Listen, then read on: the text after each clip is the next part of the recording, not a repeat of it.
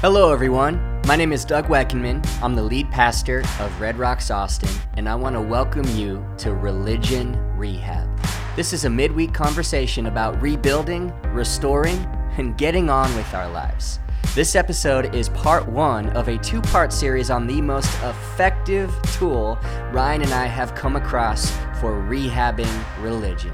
Let's get started.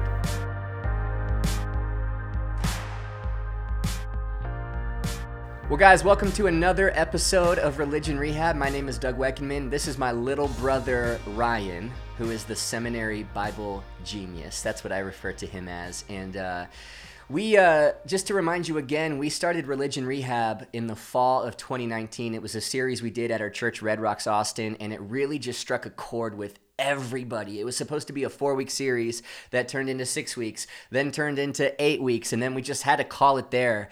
But we realized there's about a hundred different things we can talk about under the category of religion rehab because I think to some extent all of us have been hurt by the concept of religion. Now, just to remind you, Christianity is not a religion. First and foremost, Christianity is a relationship. You were made to meet your maker. And God wants your heart way more than He wants do's and don'ts. And when we put religion in front of relationship, we actually we miss Christianity completely. The order matters. It's kind of like baking a cake. You might have all the ingredients, but if you bake all the ingredients before you mix them all in a bowl, you don't have a cake. The order matters in Christianity. It is first and foremost a relationship. And when you get it out of order, you get religion, and religion hurts. There's a, a, message translation of Matthew 11 28 where Eugene Peterson uh, paraphrases what Jesus said, where he says, Are you tired? Are you worn out? Are you burned out by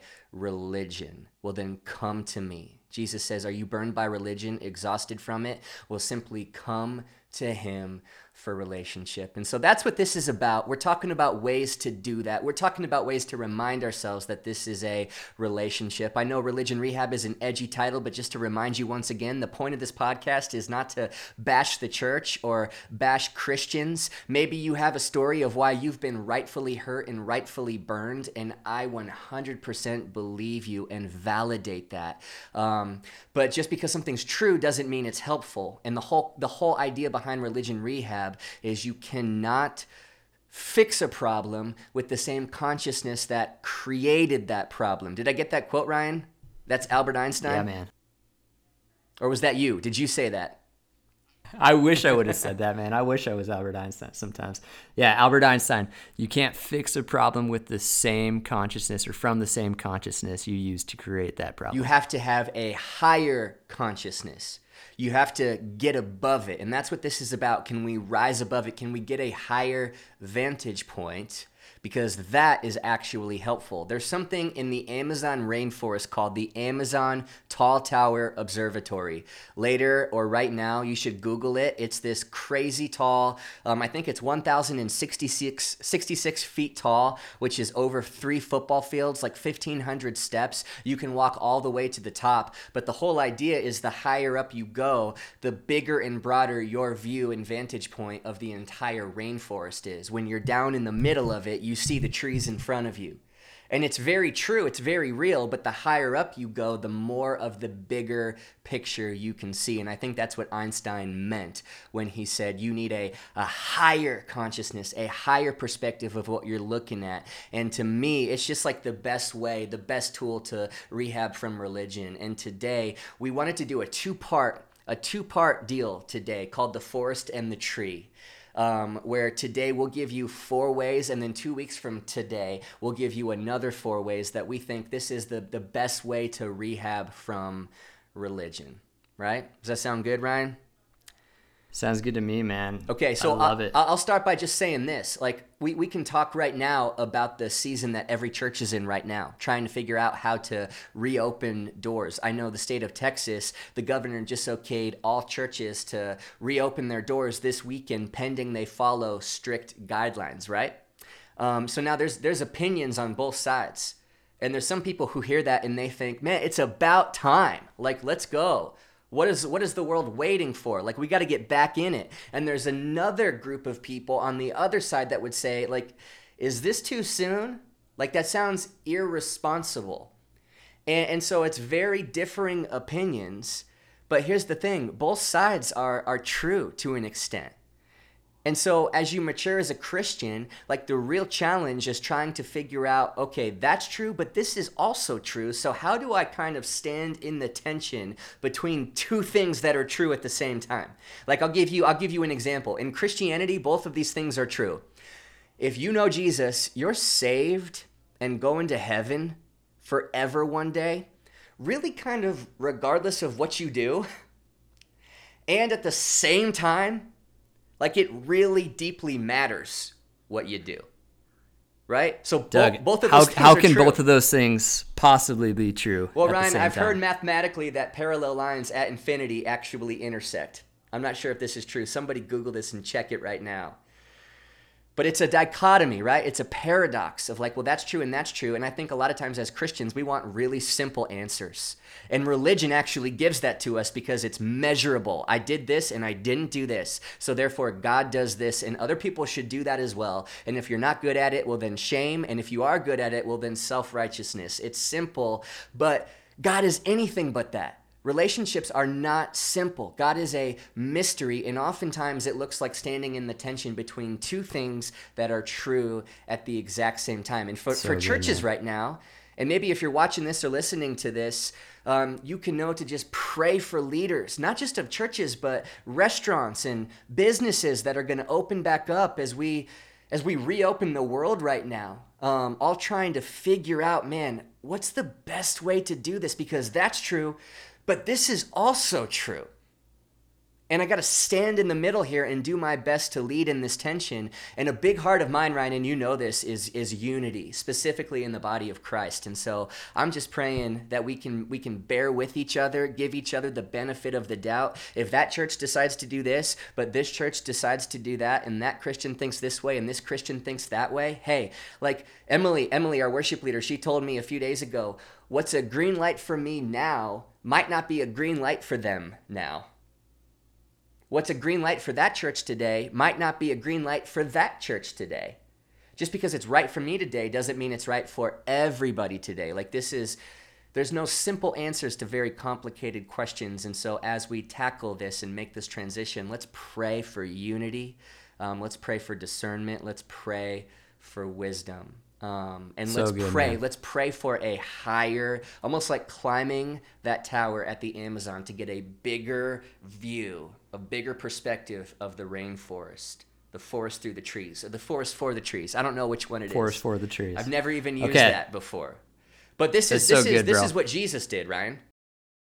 So yeah, so the question becomes how do we do that? And the answer is luckily we follow a first century rabbi who was a master, and I do mean master at thinking higher uh, than everybody else about whatever circumstance he's in. So one quick example just very fast matthew 9 is becoming one of my favorite stories but in matthew chapter 9 you get a very clear picture of two different groups of people that both are in desperate need of some religion rehab right? So we have the pharisees who are a religious sect who pride themselves on being set apart and following all the rules and uh, living a life in such a way where they they are going to earn their way to God by doing all of the right things. The problem is, and those of you who have studied Scripture know that quickly turns into self-righteousness. And so they begin to think that they're better than everybody else just because of all the rules that they're following. Okay on the other side of the equation we get uh, what the bible refers to as the tax collectors and the sinners which is uh, really bible for the outcasts those who religious leaders have shunned away say you guys uh, don't deserve to be here. You go over there. And what we see all throughout scripture is the pharisees and the tax collectors slash sinners just like going back and forth like a tennis match hitting the ball back and forth and not getting anywhere because they're both trying to fix a problem with the same level of consciousness that created it. And then Jesus walks right into the middle of those two groups in Here Matthew chapter 9, right? So Jesus comes in and invites Matthew, who's a tax collector, to come follow him. And the first thing that they do is they go to Matthew's house and they sit down at a table, right? So Matthew chapter 9, verse 10 says, While Jesus was having dinner at Matthew's house, many tax collectors and sinners came and ate with him and his disciples. Two groups of So- people that could not be more different than each other. Right. Right, right. So Jesus comes in and invites all of these Matthew over, all these sinners are are hanging out and what Jesus is doing is he's rehabbing some religion for some outcasts who are generally pushed to the side. He's going, "No, you guys belong and so come and let's eat." But then what happens in verse 11 is it says this, when the Pharisees saw this, our other group, mm-hmm. they asked his disciples, Why does your teacher eat with the tax collectors and the sinners? So the Pharisees see what's happening and they get angry at Jesus and they go, Jesus, what are you doing? You can't be sitting down and eating with these people. They're unclean.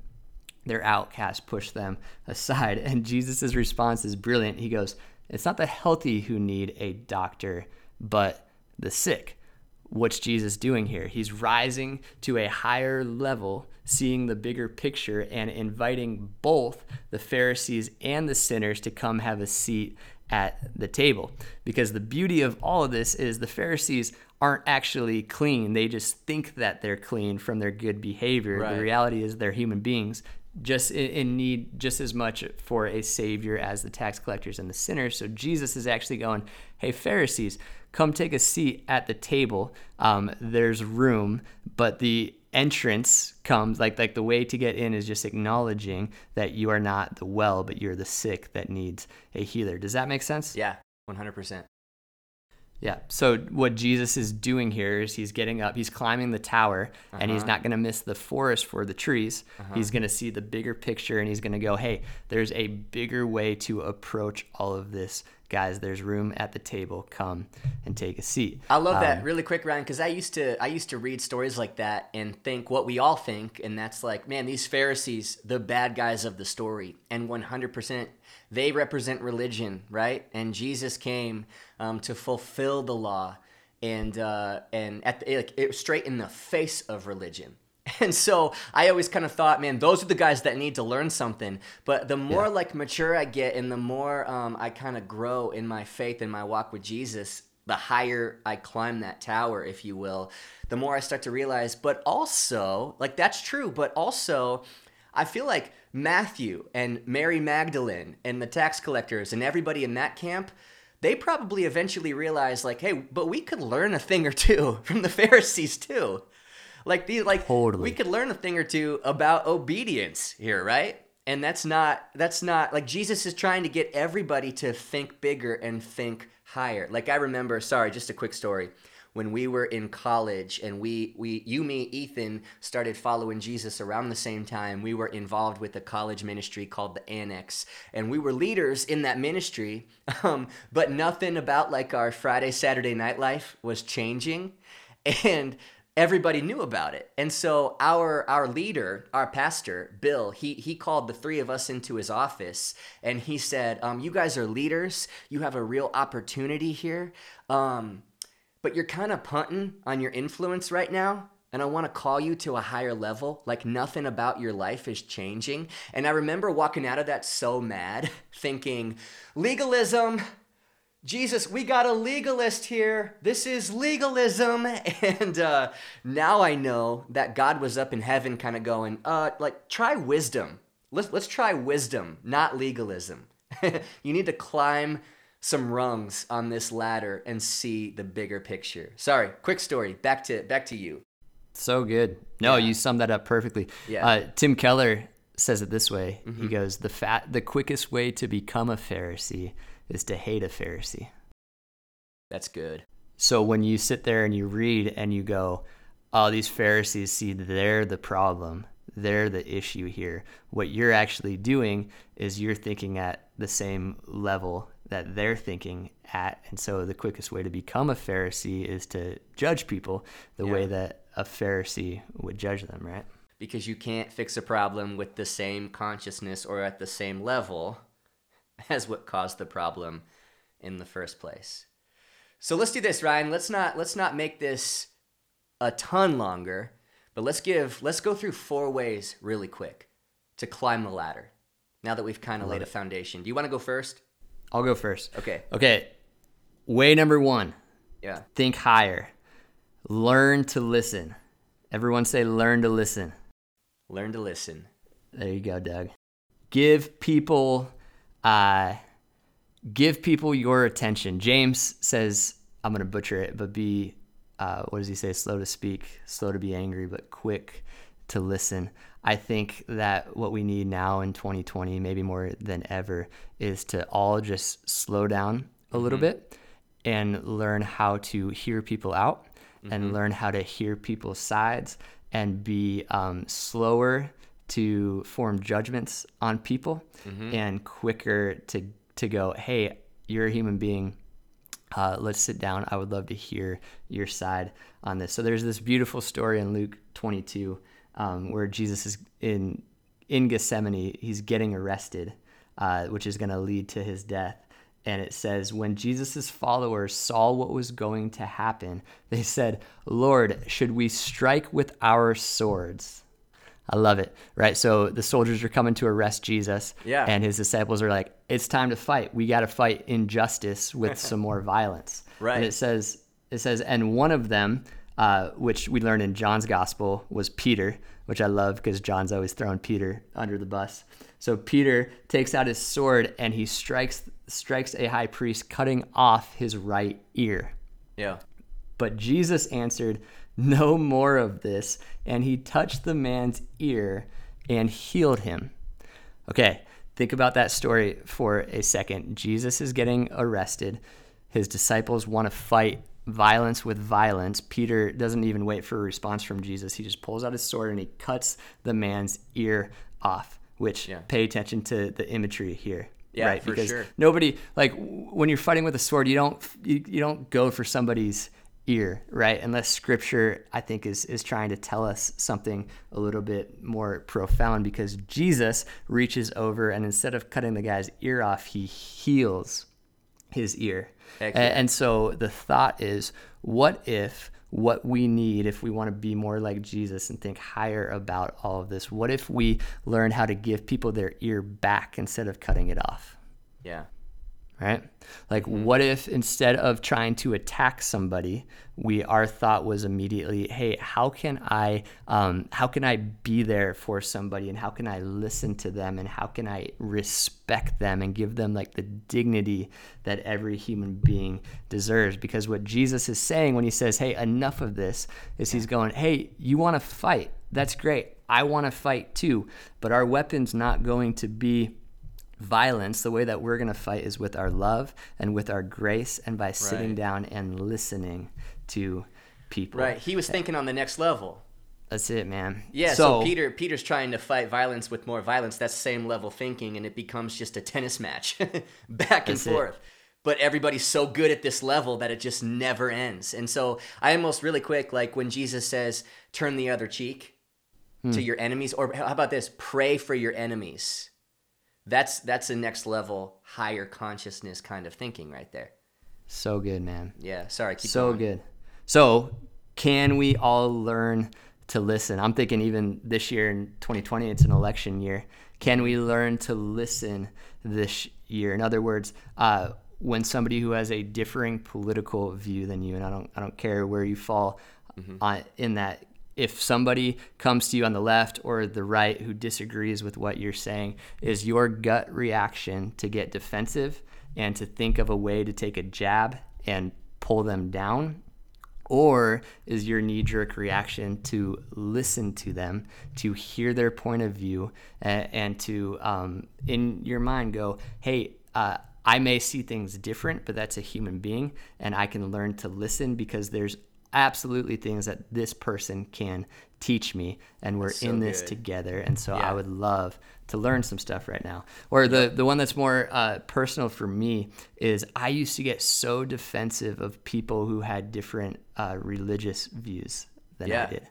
Um, so I was always like so quick to step up and defend my faith, like in the name of apologetics or or whatever. And um, what's there's a time and a place for that, but uh-huh. what anybody will tell you is it's just not helpful to like react uh, in in a mean way or to react in a way of like trying to pull the rug out from underneath somebody. Even if you're Instead, right. the the most effective way to be a follower of Jesus is to do what Jesus did and sit down with people and yeah. learn to listen, learn to love, and yeah. realize that everybody has something to teach me. Um, yeah. And so instead of out of my own insecurities trying to to fight back and show them, you know, why why they're wrong here, here, and here, sit back and listen and uh, appreciate learn mm. and be a human, a fellow human being, um, and then watch and see how uh, that will open up the the door for much deeper conversations yeah. that they'll actually listen to because they know that yeah. they love you and you're not just a project that you're trying to convert you know or yeah they or trust whatever. you now does that make sense yeah yeah so learn to be... go ahead learn to listen I love that, man, because listening is effective.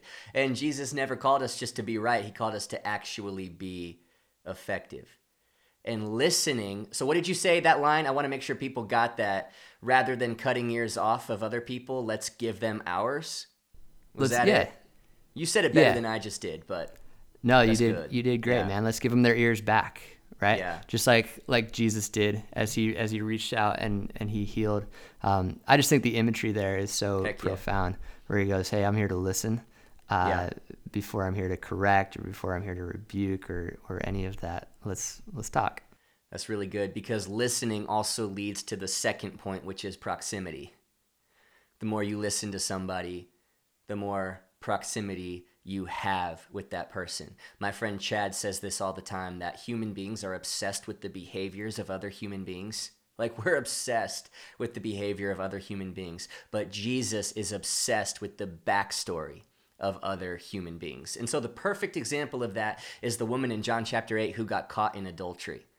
And it was the, correct me if I'm wrong, but it was the Feast of the Tabernacles, the final Jewish uh, festival of the year and there was a it's like a week long celebration and there was a woman who was caught in the act of adultery pulled out of her tent that morning like the morning after by an angry mob and all of them were holding stones and they they were like kind of in the right also based on the, the Jewish law to stone her because they caught her in adultery. And then Jesus shows up and steps in between the angry mob and this woman. And never once does he, he's not like, oh, I hate conflict, like all nervous. He is calm, cool, and collected. And he, he kneels down in the dirt and looks at this woman. And really quick, this is the perfect example of both grace and truth we, we've been saying it for the past few weeks on Sundays. Yeah. What Chris Hodges says that that truth without grace is just mean, but grace without truth is meaningless. However, grace and truth together is good medicine. And what he does, the perfect example of this, he says, "Woman, no, like like does anybody condemn you?" And she says, "No." And he says, "Neither do I." Your sins are forgiven, and that's grace. And then he says, Now go and sin no more. And that's truth. It's grace that invites us to be free, but it's truth that actually sets us free, right? But we are to find ourselves as this woman in the story when we read it. That Jesus looks at us, and really quick, he's not shocked by her sin, which is great news for us. He doesn't look at this woman and go, like, oh, my me. Like, I I wasn't expecting this. Like this is ridiculous. That like no, he looks at her with nothing but compassion because there's proximity. And I heard it said, I think maybe it was Carl Lentz. I don't know if he got it from somebody else, but proximity creates passion. Distance creates distortion. And so we might be like, I don't know, it's easy to judge something when there's distance between you and that thing or you and that person. You know what I mean? But the more you listen and there's proximity there, you start to you start to get passion for that thing because human beings are obsessed with the behavior, but God is obsessed with the backstory. There is not a soul on this planet that you could not learn to love if you simply took time to get to know them. Like nobody ends up where this woman is in that tent that morning doing what she's doing unless there's pain in their in, in her life. that led her there. Nobody, you know, becomes a drug addict or ends up in jail like unless there's pain and like there's a backstory there. You know what I mean? That person believes what they believe for a reason. That person believes what they believe for a reason, and I want to listen and I want to understand why, because, like you said, that builds trust and proximity, which creates more passion in my life. And before I know it, I'm climbing the tower and I got a, a higher and higher perspective and vantage point of the big forest, kind of like Jesus in that moment. And so, That's yeah, so there we go. Man. Listen and then proximity. And go ahead, number three. Before I do that, anytime yeah. you work oh my me into a podcast or a sermon. It just makes me so happy. like the picturing God using that phrase. I'm gonna ask maybe in heaven one day I'll ask him just to say that. Just, just picturing just Jesus like like sweating, like I didn't see this coming. so okay, listening, proximity, and then number three, I'm gonna say get creative. Okay, so in any situation, in any conflict that you find yourself in, there are always other ways out. So we as human beings tend to think very black and white about things. It's either this way or it's that way. It's either yes or it's no. What Jesus was a mastermind of is uh, he would walk into situations that seemed like they were either ors, and he would figure out a way to make it a both and right? So, uh, like, think about Jesus in the temple when yeah. they come up to him and they go, "Hey, should we pay the the temple tax?" And that's a tricky question given yeah. his his surroundings because uh, if he were to say no, don't pay that temple tax, then um, the Roman soldiers are going to arrest him, right, and take him away. If he says yes, all of his like followers who are expecting him to rise up and do something new and subversive are going to be like, "Oh, you're just one of them." So he gets asked this very uh, black and white should we pay the temple tax, yes or no? What Jesus does is he steps back and he goes, um, Somebody pull out a, a coin. Whose mm-hmm. image is on the coin? And they go, Caesar. And he says, Cool. Then if Caesar's image is on the coin, render to Caesar what is Caesar, and God what is God's. Now, that's kind of lost on us 2000 years later but everybody in the temple that day would have understood what he was saying. It's a callback to the first page of the bible to genesis 1:27 where it says that we human beings are made in the image of god. So whose image is on the coin? Caesar's cool give it to caesar. In other words who cares about money? That's fine. We're doing something way bigger right now our image or God's image is on us because we were made in the image of God. So, money, sure, but how are you, more importantly, how are you living your life? How are you loving people? How are you caring for people? How are you laying your life down for those who love you? So, Jesus takes a very black and white either or situation and he gets a creative, he figures out a creative way to preach the gospel and to move forward. Now, I know that we're not Jesus, and I know that that is uh, that's something that doesn't happen overnight. Um, but yeah. getting create by getting creative, this is something that we can all work toward. So uh, one of the things that I've been doing in my life is anytime I'm asked a difficult question or am facing conflict, I now don't see it as an obstacle. I see it as an opportunity to work out the creative muscle in my soul that that helps find this this higher way.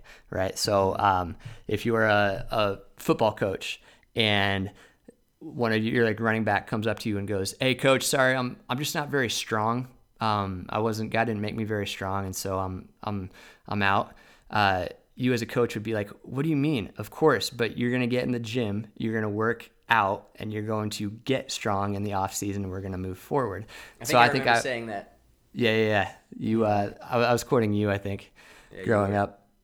Um, so what we need to do as Christians is we can't say, "Well, I'm just not that creative like Jesus to to make those kind of moves." No, let's work the muscle out. Let's practice and any conflict that you face, you have another opportunity um, to to lift that muscle a little bit and to get stronger and to, to find some ways forward. Does that make sense? Yeah, I love it. Get creative. I love it. So we got listen. Yeah. We got proximity. We got creativity. Yep. Take us home, Doug. What do we got? Number four. Keep the main thing the main thing, baby. Keep the main thing the main thing. And so Paul said this, right? He like first of all, in uh, is it First Corinthians 15 where Paul talks about like hey, the, of the worst of sinners. He calls himself the worst sinner.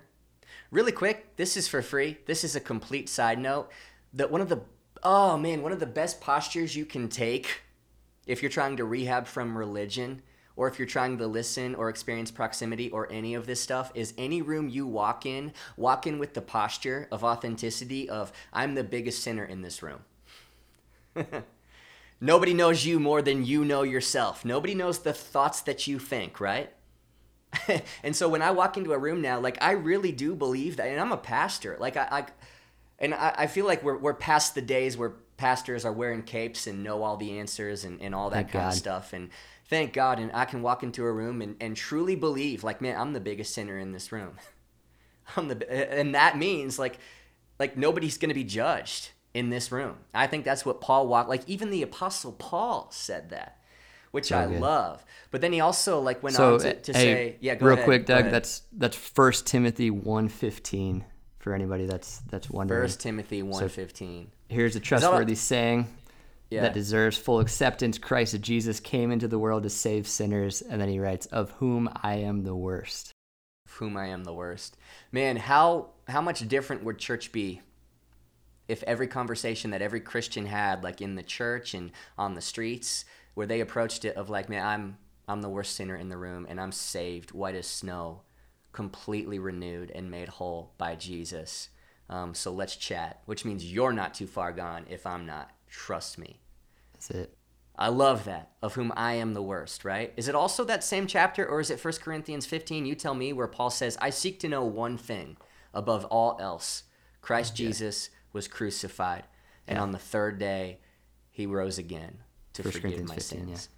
Keep the main thing the main thing. And according to Paul, that right there is first tier. So when it comes to our beliefs as Christians, man, we have.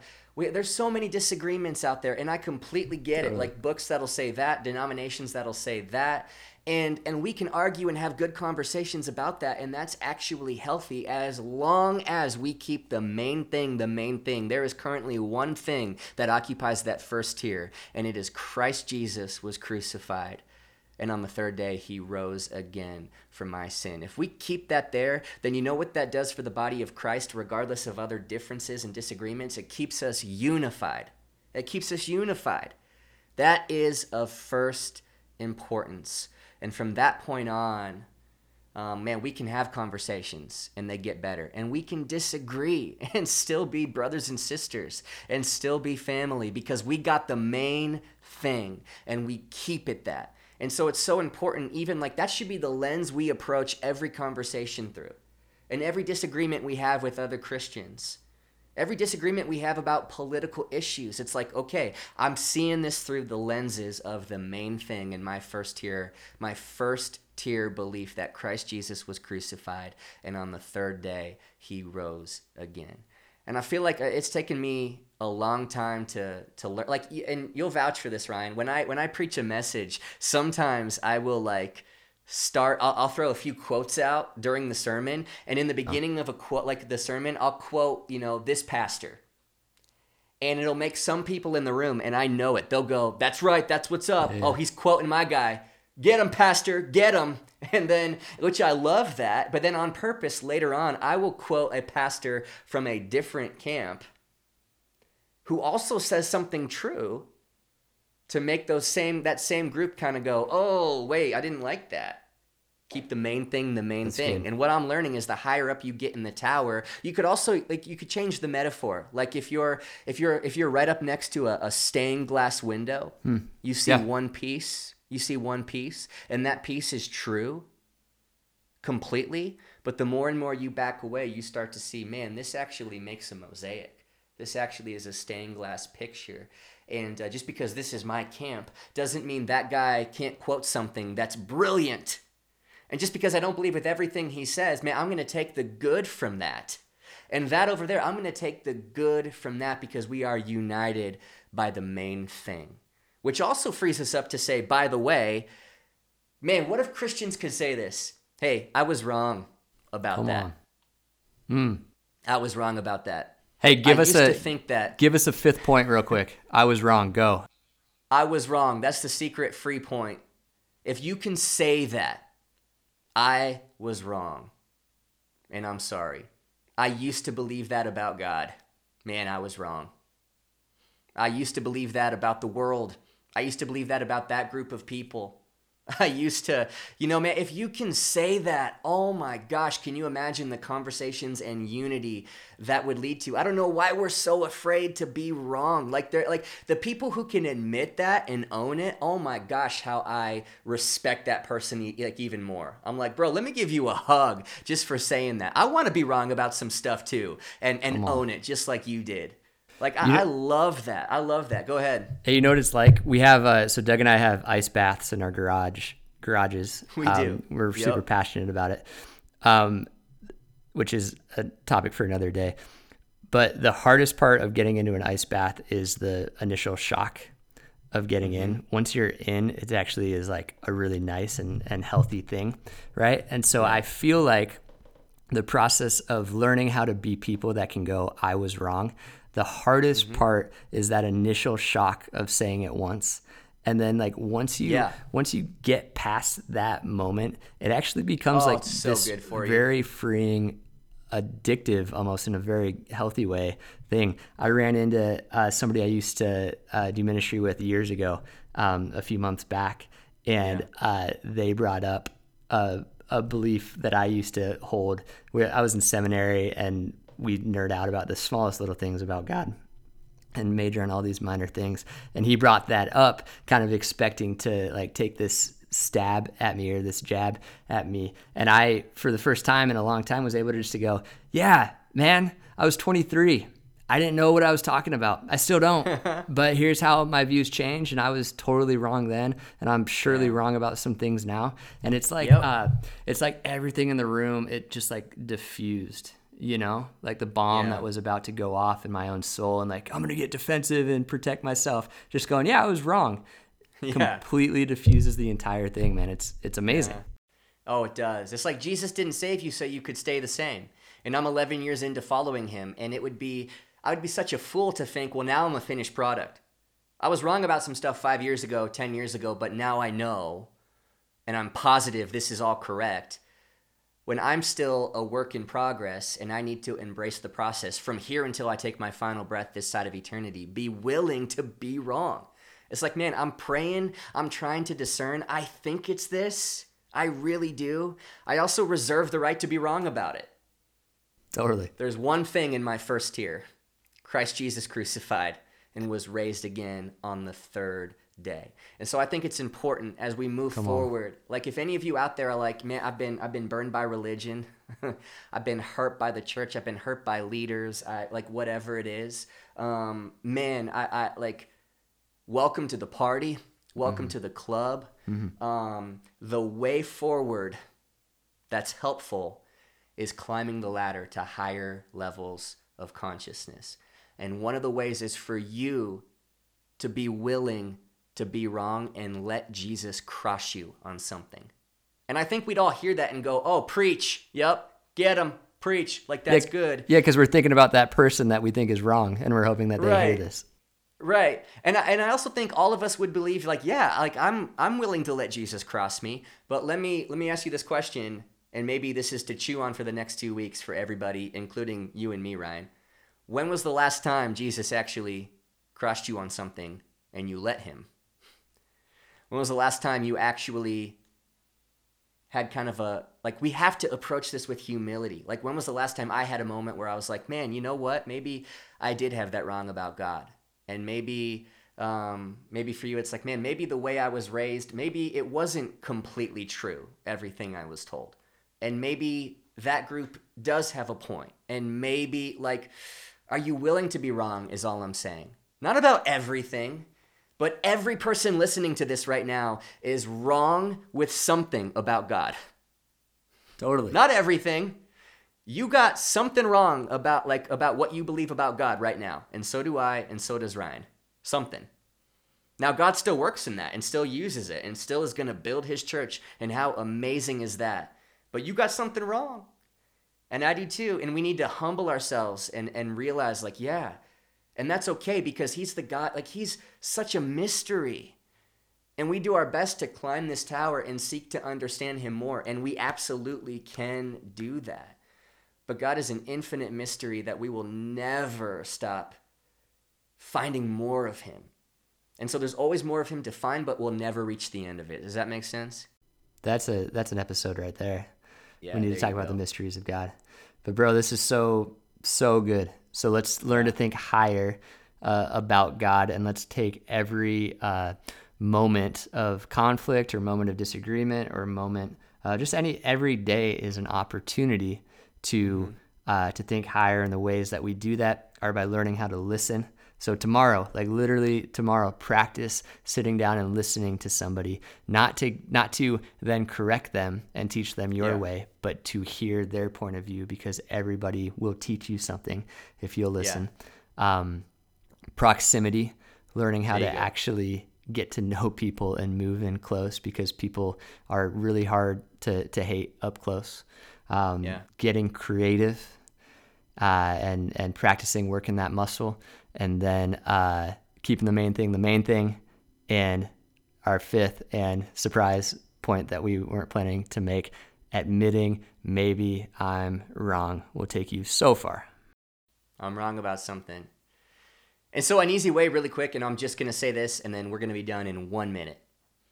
As you feel like, man, I feel like I'm, I'm climbing this tower and I'm getting a bigger vantage point and a higher perspective if you also look down and you go, I used to think that, can't believe they do, or I can't believe you would think like that's actually a sign you're not climbing it. It's when it's when you're you're looking at like you're listening there and you're getting proximity there and your heart just starts to go, "Oh, yeah. I just love these people." yeah. That's when you know. Yeah. Cuz that's that's the model that Jesus gave us. That's so, so good. Let's yeah. we're going to pick up that thought uh, two weeks from now for part yeah. two. I think that's there's something to that. I like that a Love lot. Love it. Ryan, you want to pray us out? Yeah, let's pray. Father, we thank you for another episode of Religion Rehab. Um, Lord, you are healing your church and you are not done with us. And even when uh, guys like like Doug and I uh, make mistakes and lead us in wrong directions and hurt people and all of that, you are so good that you say, hey, I'm going to use people in their imperfections and uh, celebrate a bunch of imperfect people pursuing a perfect God. So we thank you for that. And we pray um, that we would all take another step closer to wholeness this week. In Jesus' name. And everybody said, Amen. Amen. Hey, thanks for listening to today's episode. We hope this conversation both inspired and encouraged you. Rebuilding and restoring the foundations of our faith is a long journey. So remember, we're in this together, and we'll see you next time for another episode of Religion Rehab.